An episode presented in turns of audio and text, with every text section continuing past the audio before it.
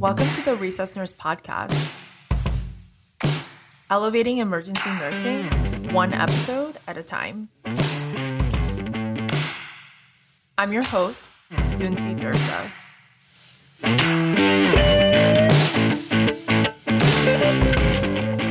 Hello, and welcome to another episode of the Resus Nurse Podcast. I'm your host, UNC Dursa. Today, I'm with Dr. Mark Probst, and we are going to dive into DKA and the management and treatment of these patients. It's a common thing that comes into our ER, but at the same time, it's a really serious situation. So, hi, Mark. Hi, UNC. Thanks for coming on to the show. Can you tell the listeners who you are and what you do? Yeah, absolutely. Um, so I'm Mark Probst. I'm an academic emergency physician at Mount Sinai Hospital in New York City. Um, I do a little bit of research, a little bit of teaching, and of course, uh, I see patients in the emergency department. All right, so let's just jump right in. Um, can you just talk really quickly? What is the definition of DKA? Uh, so DKA, I'm sure all your listeners already know, is diabetic ketoacidosis, and it's basically a hyperglycemic crisis that uh, diabetic patients can find themselves in. And uh, as you mentioned, uh, it is relatively common, um, and it's something you really need to know how to diagnose and treat if you're working in the emergency department. So, what are some common findings that will create a diagnosis of DKA? So, common findings, I guess you're talking about the, the three biochemical uh, abnormalities. So, obviously, you're going to have uh, very high blood sugar, hyperglycemia. You're also going to have uh, ketosis, production of, of ketones, and you'll see that in the blood or the urine. And lastly, you'll have acidosis, which is going to be also diagnosed through your lab tests. Um, so, you have five uh, criteria that needs, need to be met to make a diagnosis of DKA. And these are all going to be basically laboratory findings, either in the urine or in the blood, mostly in the blood. Uh, the first one we mentioned already is going to be hyperglycemia. So, uh, if you look at the threshold above which uh, the sugar must be to, to meet the criteria, it's according to the ADA, the American Diabetes Association, it's 250. So, any sugar above 250, and we're using the, uh, the US units of milligrams per deciliter, uh, any sugar above 250, and you're going to be meeting criteria for DKA. Secondly, you're going to look at your pH. So, this is commonly found on your blood gas. Uh, some people may still be doing ABGs, but um, I think most academic centers in the US are just using venous blood gases now. And here we're talking about a pH of under 7.3. So, the pH has to be under 7.3 to be D- in DKA. Uh, the other marker of acidosis is going to be your bicarb. Uh, and for the bicarb, you're, you're going to need to be at 18 or under to meet criteria. Uh, and then you're going to have your anion gap, which is calculated. And I guess we'll get into that a little bit later, how to calculate the anion gap. Threshold is pretty low here for the anion gap. Any anion gap over 10, and you're going to be meeting criteria for DKA. Uh, and then finally, you're going to have to show evidence of ketones, and that can be either in the serum or in the urine. You can just get a U dip and see ketones, which is fast and cheap. Uh, and the way I like to check it is just in the urine. So again, sugar over 250, pH under 7.3, bicarb 18 or less, anion gap over 10, and evidence of ketones, any level of ketones in the urine or the blood. So, who are the people who generally come in and end up being in DKA? Um, di- diabetes can be extremely well managed. Um, so, what kind of populations are we looking at? Um, well, obviously, I guess by definition, there'd be poorly controlled diabetics, and there's a host of reasons why um, people with diabetes can struggle to to keep their disease under control. Um, one of the most common triggers for DKA is inadequate insulin.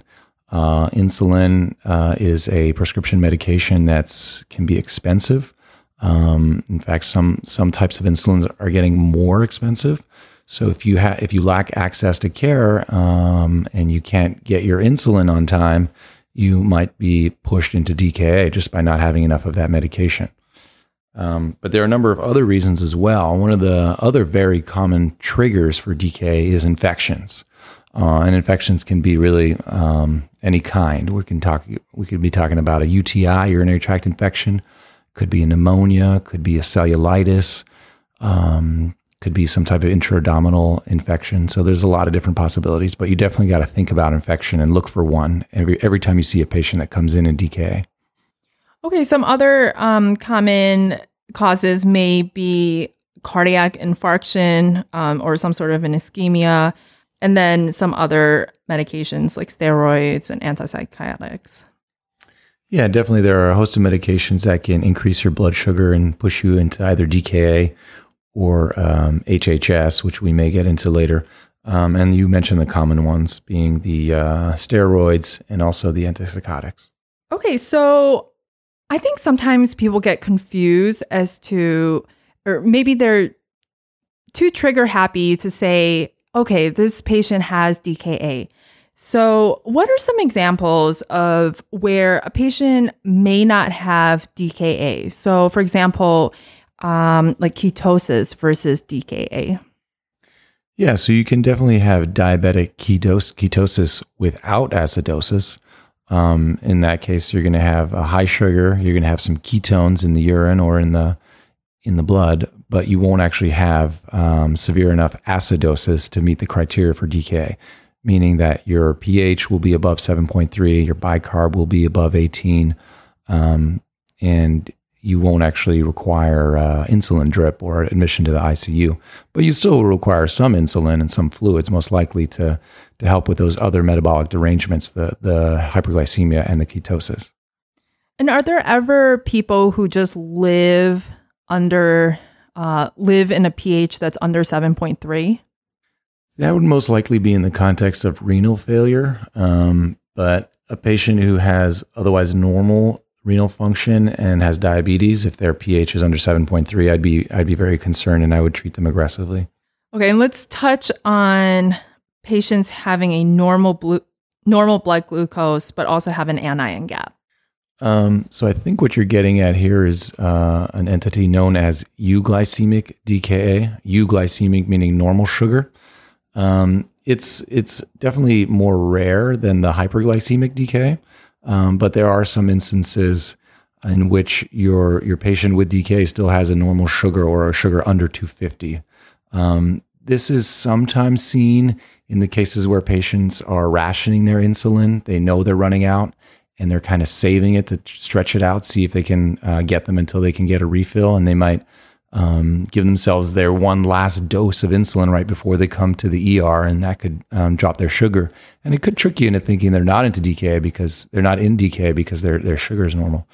Or in other instances, they may be so malnourished that they're um, they just don't have the energy, that the sugar in their body and their liver and their muscles to um, to mount the hyperglycemia. But again, this is rare. Um, most of the time, uh, in DK, you're going to have that sugar over 250, and sometimes it can be three, four, 500, 600. All right. So, what is the worst that can happen to a patient if they end up being in DKA? I mean, DKA, if untreated, is associated with, um, you know, a, a, a, significant mortality rate. Um, these days, that's more rare. I think um, as a, you know, as a specialty, emergency medicine is is quite good at diagnosing and treating DKA. Um, so mortality rates have gone down. Um, but there are other serious neurological complications, uh, particularly in the pediatric population. Uh, the most feared complication of DK is cerebral edema. Uh, luckily, this is still pretty rare these days. You're looking at maybe half of 1% up to 1% of pediatric DK cases will progress into cerebral edema. Okay, so let's jump quickly into the workup.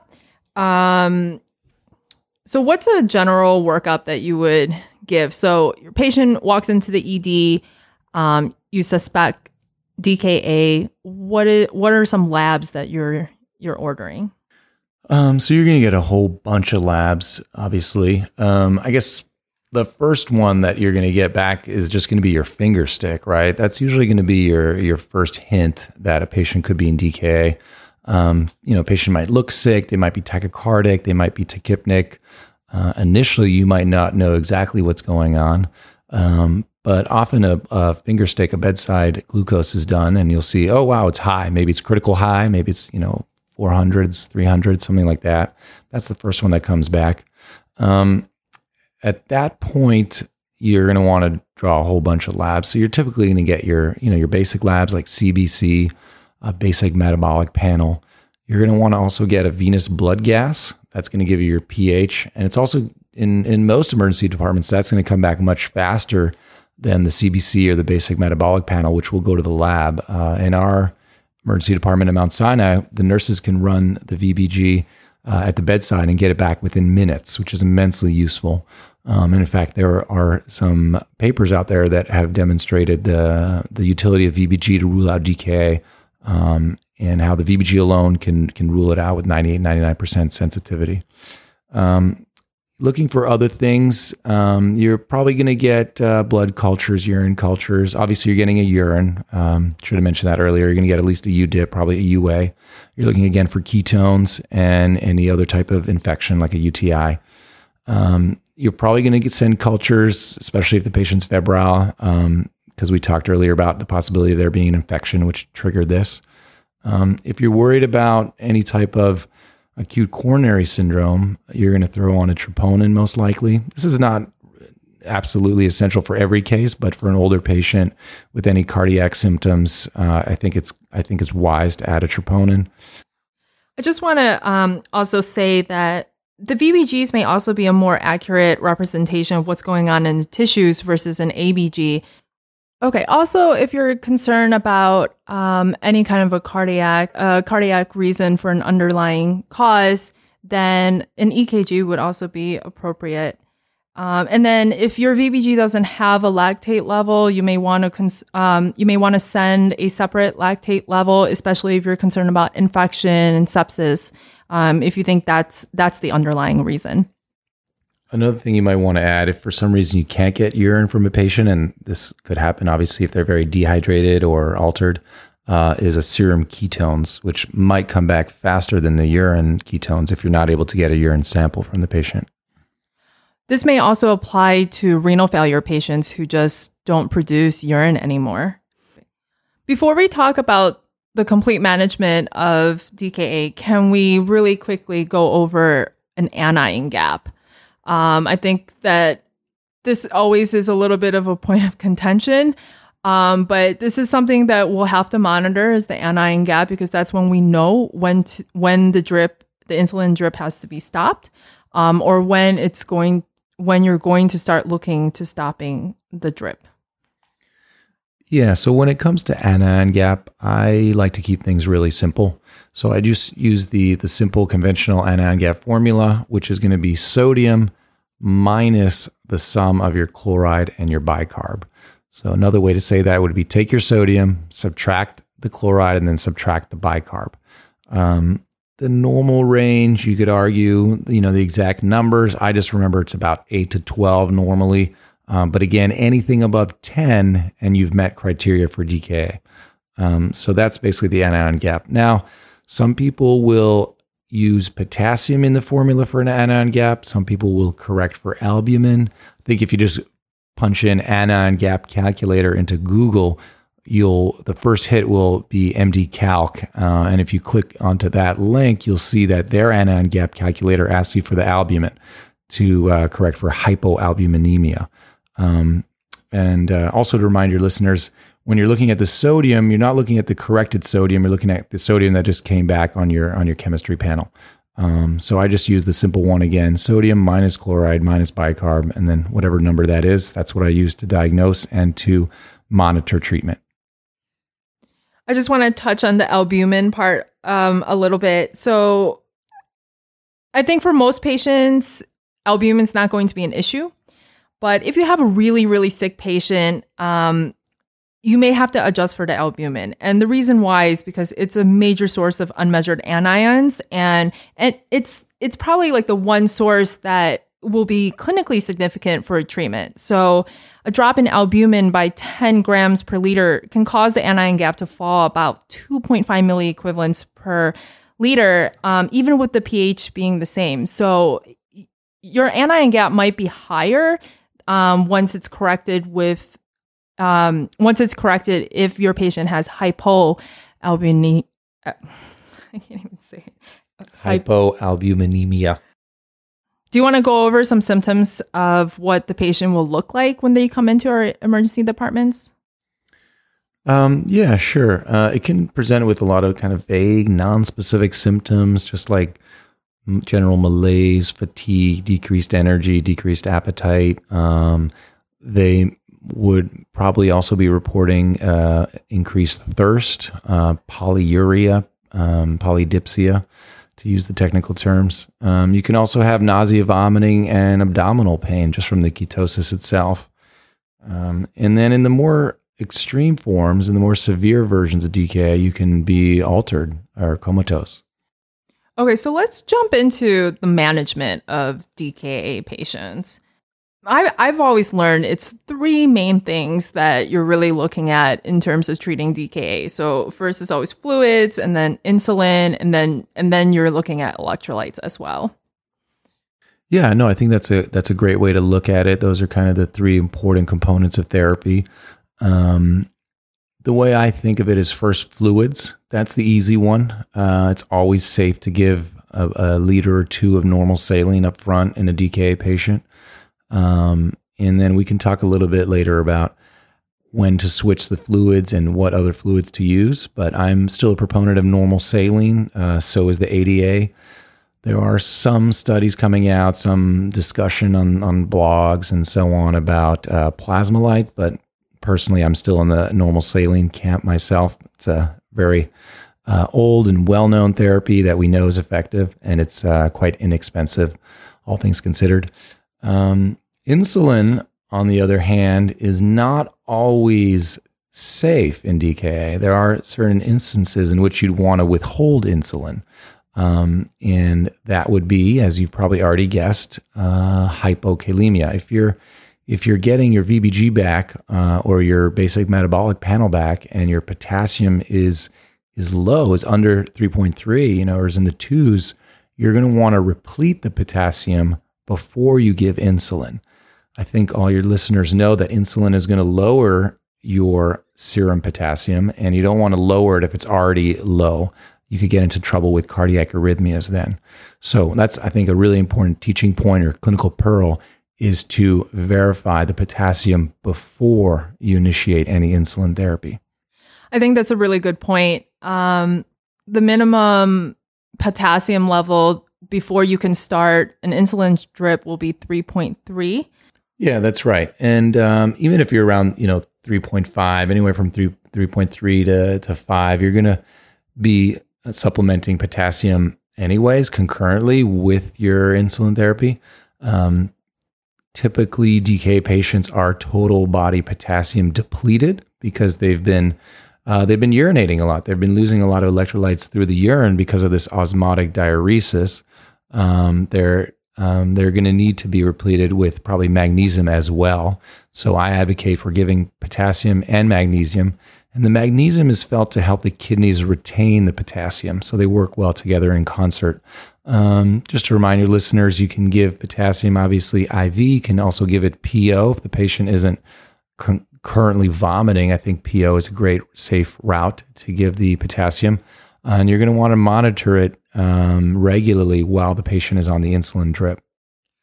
Okay, and just a quick review if you are giving potassium, um, there are limitations of how much potassium you can give. Uh, so if you're giving it PO, it's 40 milli equivalents PO uh, per hour. And then if you're giving it IV through a peripheral IV, it's 10 milliequivalents per hour as a max.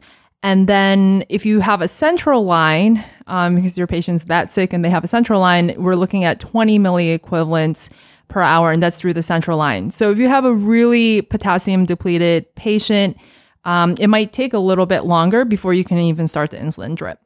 Right. Um, we should probably talk about uh, fluid management uh, in the kind of middle part of the the therapy. So we mentioned already that the first two liters uh, NS is is uh, the the chosen the, the the therapy of choice, the fluids of choice. Um, however, you could eventually get into hypernatremia. Your sodium could go up if you give too much NS, uh, as could as could your chloride. So you're going to want to monitor those monitor those things as you're resuscitating this patient. Um, if you get into issues with hypernatremia and, and uh, hyper uh, or hyperchloremic acidosis, you can switch your fluids from NS to half NS, uh, which is going to be giving your patient more free water, less sodium, less chloride. Um, so we could talk on another um, point, which is the the insulin drip versus bolus. Um, so I think in the past it was very common for people to give a large insulin bolus and then follow it with a drip. Later studies have shown that in terms of patient oriented outcomes, they're about the same. So there's no need to give the bolus. Um, if you do, typically it's 10 units IV. Um, or uh, 0.1 units per kilo. Um, but alternatively, it's it's perfectly acceptable to just start an insulin drip without a bolus. Uh, and the dose, you know, you can look it up obviously, but um, it's usually going to be around 10. And if you want to do it weight based, if you want to be really fancy, you can do 0.1 units per kilo per hour, or you can even go a little higher than that, which would be 0.14 units per kilo per hour. Um, and that's roughly 10 units for a 70 kilo man. Um, although your patients might be heavier than 70 kilos. So just be aware of that. Right. And so the, whether to do an insulin bolus or not, it is controversial. It's still controversial. Um, so technically, just so you know, um, I'm also on the no bolus camp. Um, but it is against current ADA recommendations in adults. They don't recommend it for peds, for the pediatric population. And the concern is um, you're going to drop the sugar too quickly. And that's the that's the last thing you want to do. You don't want to drop this sugar quickly. So the rate actually is about 50 to 75 milligrams per deciliter per hour. That's about how much of the glucose you want to drop. Um, so you don't want to go too fast. So in terms of things that you want to follow while they're on the insulin drip, you're going to be want to, you're going to want to check their finger stick glucose every one hour. That's a typical DK protocol, and then you're also going to be checking uh, either a venous blood gas, blood gas, or a, a BMP basic metabolic panel every one to two hours. That's that's pretty standard. Now, different institutions may have their own individual DKA protocols, so I would advise all your listeners to inform themselves of that, see if A, it exists. If it doesn't exist, uh, you might think about working with a team of uh, emergency physicians, endocrinologists, emergency nurses to come up with a protocol because most of the studies show that adhering to some type of protocol results in better care and better outcomes for these DKA patients. I'm just going to pipe in that I don't really like the hourly blood draws. Um, for me, it doesn't end up being clinically significant because by the time I'm drawing that second uh, blood gas, the results haven't even come in on the first one. So for me, it's every two hours. Um, that's when I'm doing my VBGs and then, if needed, a BMP. But I am doing figurely um, hourly finger sticks. Yeah, and I think that speaks to the advantage of having that point of care VBG because you can get that back in minutes and it allows you to titrate all your drips and your fluids uh, really quickly. So that is one advantage over the the BMP that might have to go upstairs to the lab. Okay, so now our patient has been on an insulin drip forever.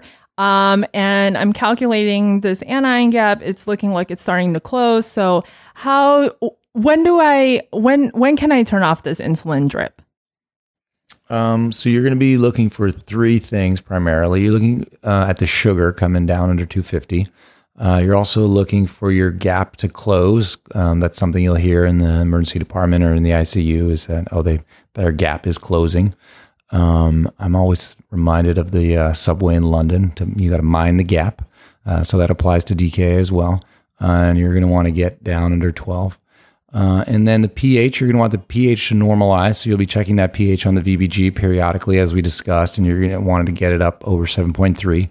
Uh, and same with the bicarb. The bicarb is going to be slowly rising um, with therapy, and that's going to get up over 18. Once you have two out of those three criteria, um, it will likely be safe to transition the patient off of the insulin drip onto some subcutaneous insulin.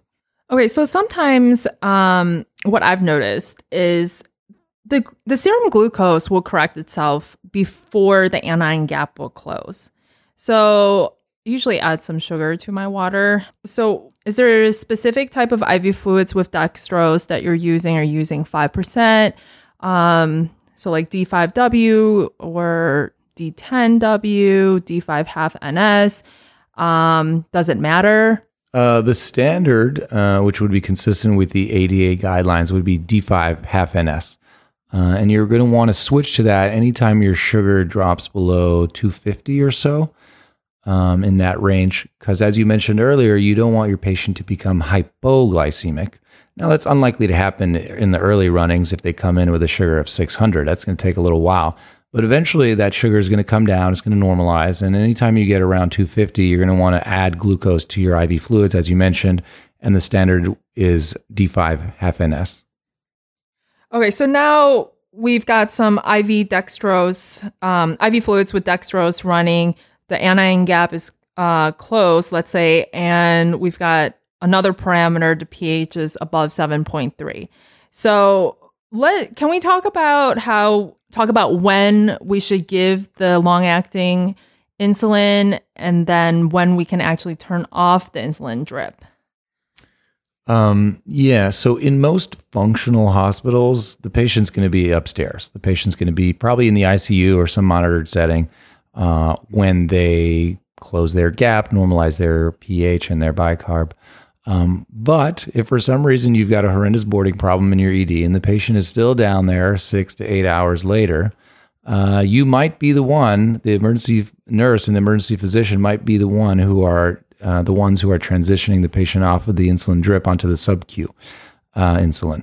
So this is another kind of clinical pearl uh, that you want to keep in mind is that there's a delay. When you give subcutaneous insulin, the time to peak plasma might be one to two hours, uh, which means that you actually want to overlap your insulin therapy, meaning that you're going to keep the patient on the drip, give the sub-Q insulin, wait about two hours, and then stop the drip, because only at that two hour mark uh, is your sub-Q insulin uh, peaking in your plasma. If you stop the drip and then give the sub-Q insulin, you're actually going to have a gap of one to two hours without much insulin on board. And it's just poor form if your patient slips back into DKA in that one to two hour window. Okay, so just just as a quick reminder, when your patients are on an insulin drip, be careful about hypoglycemia. So you really want to keep the blood sugar, the blood glucose between 150 and 200. Um, and then the other thing you're monitoring is the potassium and you're concerned about the hypokalemia. So for the blood glucose, the easy way to do it is your hourly finger sticks. Um, and then in terms of your potassium, if you have a point of care VBG, great. If not, then monitor off the labs that you're sending every two hours. Okay, I want to just talk about one other thing um, that's controversial, and that's the bicarb drip. What are your thoughts? Um, yeah, so the evidence is uh, is kind of mixed on this, whether there's any benefit, whether there's harm. Um, I think we should just keep it simple. If you look at the ADA guidelines, what they recommend is to only give bicarb if the pH is under seven. So that's going to be only in your severe cases of DKA. Um, anytime your pH is over seven, you should just withhold bicarb. Bicarb, uh, I should mention, is one of the factors that was independently associated with cerebral edema in pediatric case of DKA. So um, it should really be used judiciously, especially in the pediatric population. Um, and again, only give under pH of seven. Okay, I'm I'm going to disagree a little bit. Um, are you disagreeing with the ADA? Yes. So I don't I don't see any benefit with the bicarb drip um, for if you're treating just solely DKA. If you think that there is some other sort of um, other underlying cause that you know may contribute to a low pH, then I would say okay, um, consider a bicarb drip. But if you're just trying to fix someone's pH that's in DKA with um, a low pH, I'm not sure if the studies really, the research is really clear that a bicarb drip would fix that. Um, but that's just my own thoughts. It's still very controversial. So I just want to add a little nugget. Um, obviously, I'm not a doctor. I'm not prescribing. Uh, I'm not ordering these drips. So if someone is going to order a bicarbonate drip and the pH is below seven, I am going to hang it. Uh, most likely, this is a last ditch effort. So, do I understand why a bicarb drip is being ordered? Yes. Um, do I think that a bicarb drip is going to do anything for someone who's solely in DKA? Not really. Do I think that a bicarb drip is going to help in a patient that has DKA that has an underlying cause that may require a bicarb drip? Yes. Okay, a few other questions. So, let's say your patient is in that really small population and ends up getting cerebral edema. What's the treatment? Um, well, maybe we should talk a little bit about what to look for clinically. Um, so, early symptoms of cerebral edema would be headache. Uh, you could have an alteration in your mental status, uh, eventually lethargy, potentially seizures. Um, you can try to diagnose it uh, with a CAT scan or an MRI if your patient's safe enough, I mean, stable enough to get imaging. That might not always be the case. Um, you're going to be treating it with mannitol uh, potentially uh, intubation if their mental status has deteriorated such that their airway is a concern. Um, and it's, it's, I mean, it's a really catastrophic complication. Thankfully, it's, it's quite rare. So there's another controversy, um, and it has to do with fluid resuscitation. So should we be aggressively, um, aggressively giving the fluids, or should we just kind of give it at like a normal rate? Uh, yeah, so that's a controversy in pediatric DK. Um, if you speak to adult emergency physicians, pretty much everyone is on board with the concept of uh, aggressive fluid resuscitation being safe for adults with DK. However, in the pediatric population, um, there is definitely a controversy. I like to refer to it as nerd wars. Um, some people believe that uh, you know the children should get aggressive fluid resuscitation with the rapid infusion of normal saline. Uh, a lot of pediatric endocrinologists and pediatric emergency physicians uh, believe that a, a, more restrictive, slow fluid uh, resuscitation is safer, uh, especially with regards to cerebral edema. Um, this topic actually was studied by a group of uh, emergency physician researchers led by Nate Kuppermann in the PECARN network. Uh, some of their research was presented in May of 2017, which is this year and the, it, the results are not yet published, um, but they should be published in the next three to six months. Um, just to give you a sneak peek, essentially, it was a randomized controlled trial of fast versus slow fluid resuscitation for pediatric DKA. And um, I don't know if I'm allowed to say the results. I'll just keep them to myself, but I'm uh, I'm eager to see it in print. All right, sounds exciting. So once this comes out, we'll have to update um, this post and and then you'll be able to read the study on your own. So, just a few expected outcomes. If your patient is boarding in your ER long enough, the mental, mental status should improve um, and respirations should improve, especially if they came in with Kussmaul respirations. And um, and a lot of these abnormal lab values, they should start to improve. Now, the next, once that all starts to improve, uh, the first thing that your patient will probably ask is, when can I eat? Um, yeah, I would try to refrain from feeding your patients while they're on the insulin drip. Uh, it sounds a little cruel, um, but it, uh, I mean, usually they're not that hungry when they're really sick with their ketones are high and their pH is really low. So it's not been an issue in my experience. Um, but once they're off the insulin drip and they're on the, uh, the sub Q insulin, I, you know, I think it's only humane to allow them to eat something. So my patients always ask me when to eat. Um, so I, I, I do wait until they're off the insulin drip completely, and then we've got some sort of a sliding scale. Um, they're going to have to get some insulin, uh, short acting uh, Lispro um, for each meal, and then at night, and then probably a long acting um, if they're still in your ER. Um, and then, yeah, they can definitely eat. Anything else you want to talk about regarding regarding DKA? Uh, no, I, I think that we covered all the important points. Uh, Yunsi, thank you again for having me. Um, do you want to do a quick recap of the most important teaching points for today's episode? Sure, sounds good.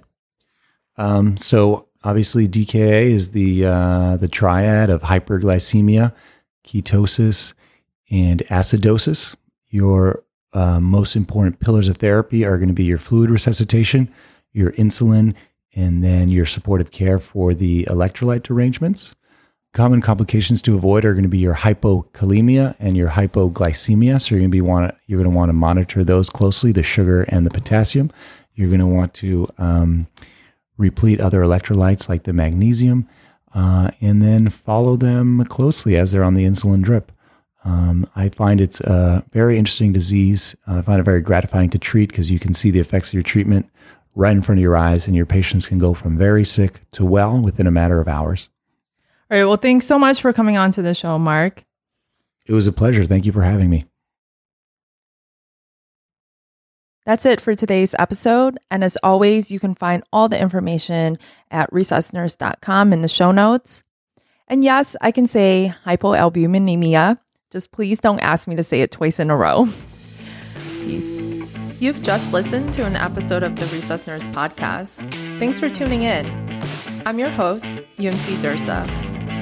Check out the website, resusnurse.com, for show notes, a place to leave your comments, and start a conversation. You can also follow me on iTunes, Twitter, and Facebook.